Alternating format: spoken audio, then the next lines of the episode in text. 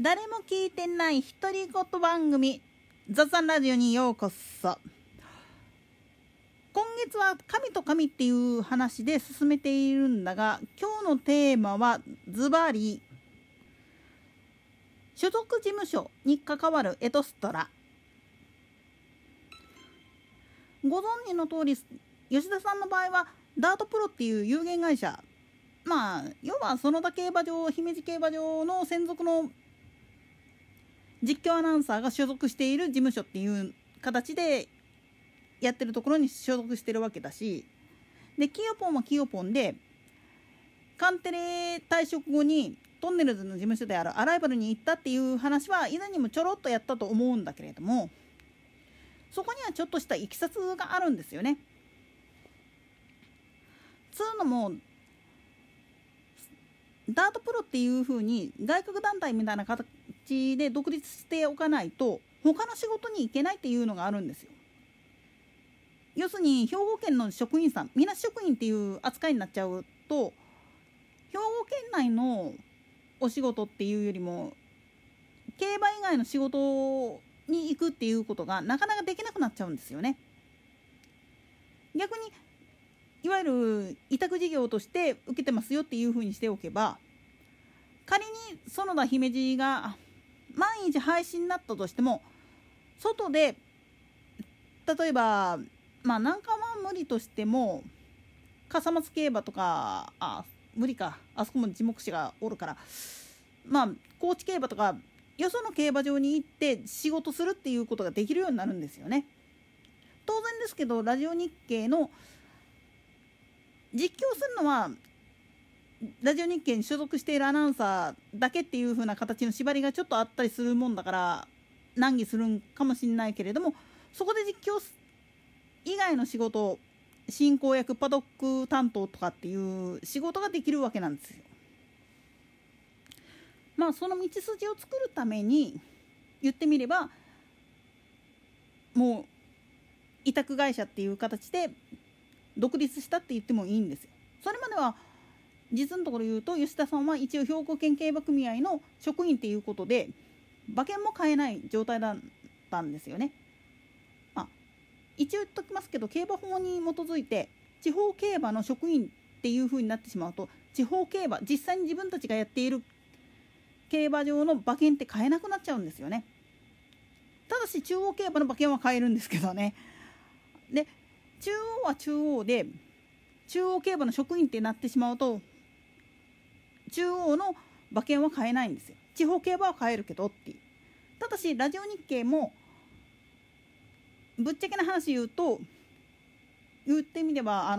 委託職ですんで、正直言ってしまうと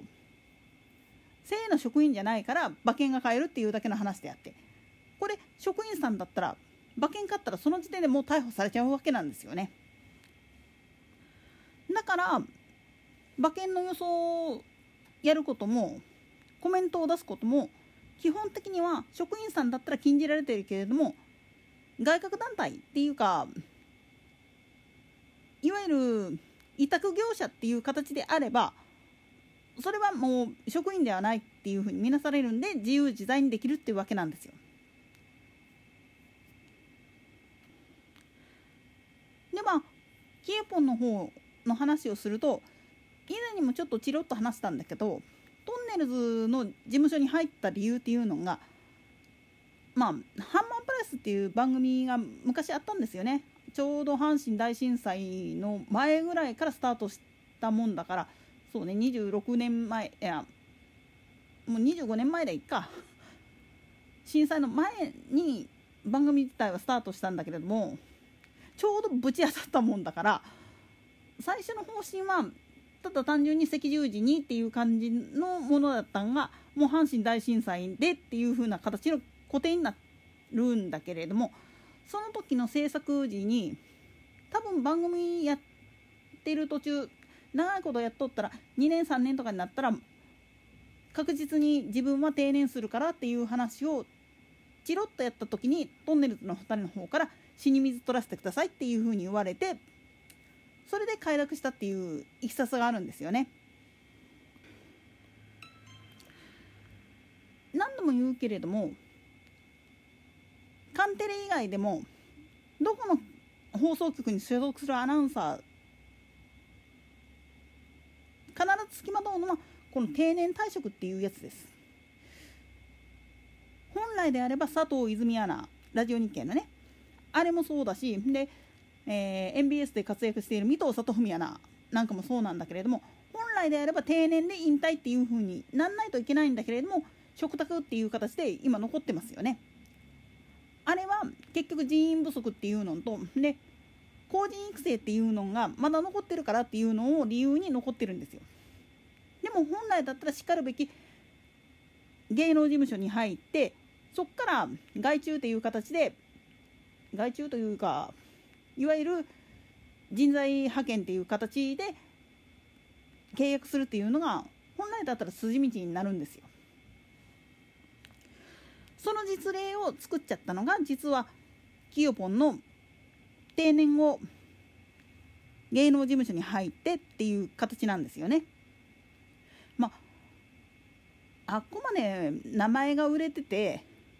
で定年で引退するなんて言ったらもったいないって思うのは、まあ、誰しもが思うわけで、それにトンネルズ、特に木梨憲武は競馬が好きなもんだから、そらもう自分たちのところに引き入れられた、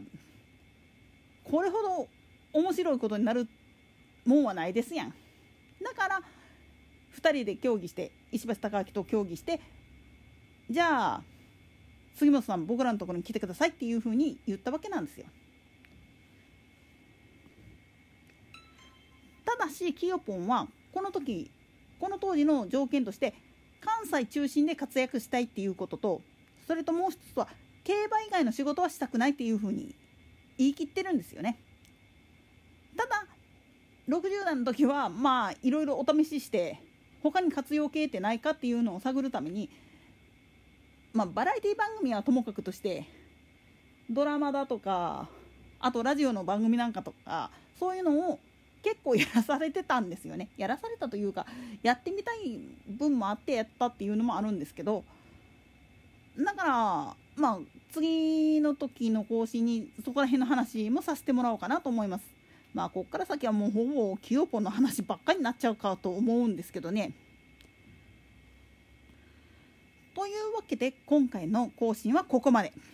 では次回の更新までごきげんよう。